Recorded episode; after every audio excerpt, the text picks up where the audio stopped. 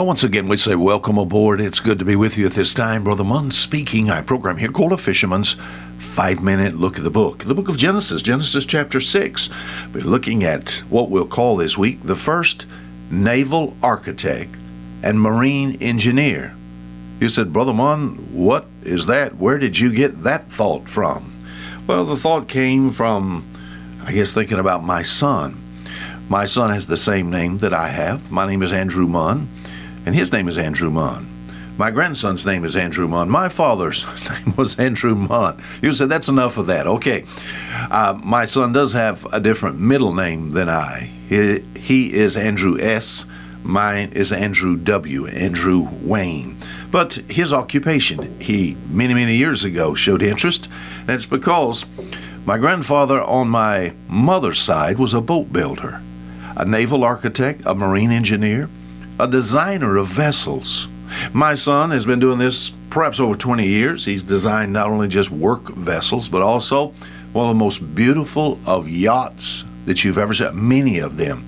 The most beautiful of yachts that you could focus your eyes. You just look at, I wish he owned one. But he doesn't. All he does is design these. He does the hard work. I find such a man here in Genesis chapter 6. What is his name? Chapter 6, verse 8. And let's get into our thought as we are here the first day of the week. By the way, we forget to say this. If you ever like to correspond with us, we're as close as the, the old internet there, just fomm.org, part of the World Wide Web, www.fomm.org. That'll bring you directly to us here at Fishers of Men Ministries International. Who is this man? Genesis chapter 6. Who was the first naval architect, marine engineer? You said, I know, I know. Probably some of you have already guessed. Chapter 6, verse 8. But Noah ah, found grace in the eyes of the Lord. All right, the first man, Noah.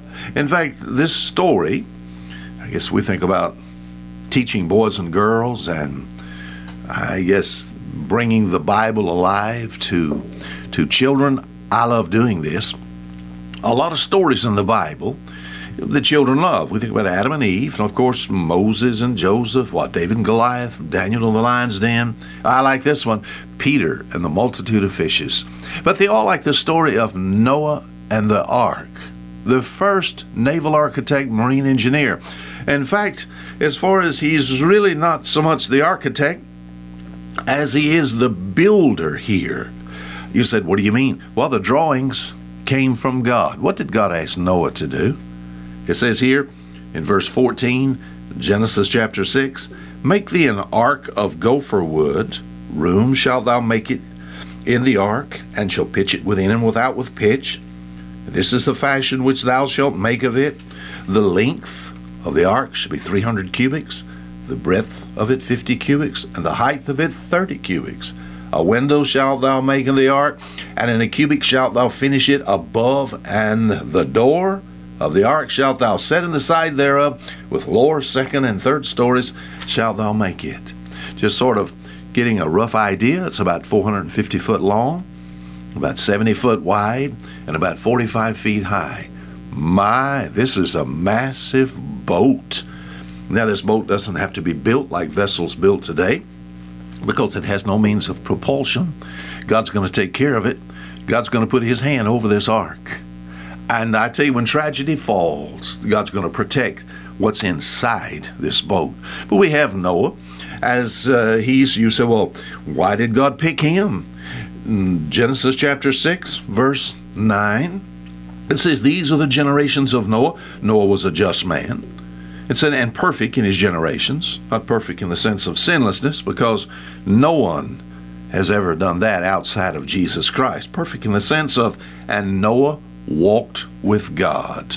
All right. Now, I know the story of Noah and the ark, and so do you. So, what are we going to do this week? We're going to take this story and make it, uh, put something in here that'll help me and you. Tomorrow we'll be saying this Noah walked with God but he walked with God amongst the most evil of surroundings that there ever was, which takes away any excuse we might have for not living for God.